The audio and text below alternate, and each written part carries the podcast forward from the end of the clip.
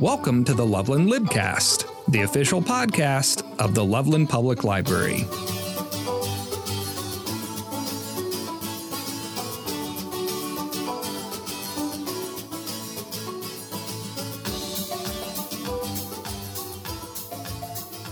And now for the final episode of our audio series, Black America Unchained, created by Michael and Debora Tatmon, commemorating Black History Month.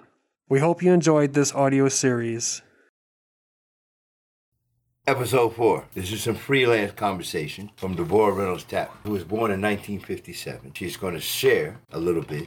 Hello, my name is Debora Reynolds Tatmon, and thank you, Michael Tatmon, my husband, for the fantastic information that we've already presented and such brilliance he brought to Black History Unchained. So I'll tell you a little bit about myself. I was born in the South. I was born in Houston, Texas during the segregation and during all of the busing of black people and all of the humiliation and intimidation that was put on us. But we overcame. My grandmother was head librarian at Texas Southern University. She started the Young Democrats. My grandfather, also from the country, worked in the cotton fields. He worked to support his family when his father left. And he was hired by the Southern Pacific Train Lines, where he started as a busboy. And after 48 years, he became the first black chef on the South Pacific train lines in the south of Texas. And so, growing up, I used to go to this store called Hopperly with my grandfather when he was home. One day he grabbed me and snatched me behind this big blue mailbox and magnolia tree, which grew very plentiful in the South.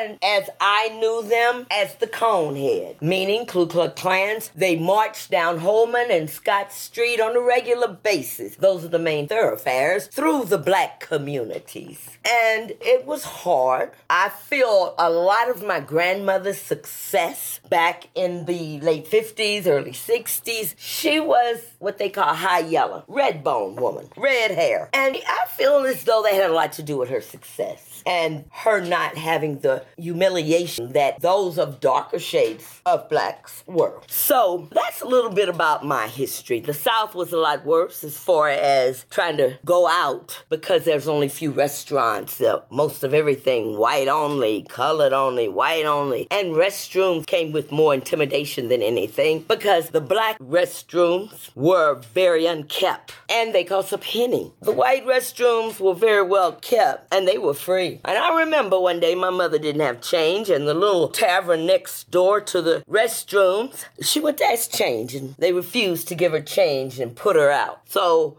me being a child, I ran in another bathroom, used the bathroom. On my way out, this white lady grabs me, and my mother had to come and snatch me away from her. So there was a lot to deal with being raised in the South in those times, but we overcame. My mother got her degree in nursing. Before that, she also had a degree, but she also worked as a dormitory mother at Texas Southern University. So later, we moved to Kansas City and things were a lot better. I'll let you know about a few contributions that are very useful to us to this very day. Matthew Henson, he was the first black man to reach the North Pole in 1909. We got Madam C.J. Walker, late 1800s, 1900s, invented the black hair product. And George Washington Carver, peanut butter, and other inventions from his crops, such as ink, vinegar, soap, and cosmetics. One of my favorite, and I'm sure yours, George Crum. He invented the potato chip. And then comes Granville T. Wood. He introduced the first telegraph system, which allowed traveling planes and traveling trains to communicate amongst each other and also communicate with air traffic control. Then we got Garrett Morgan, the three light traffic signal that we use to this day, that was on him.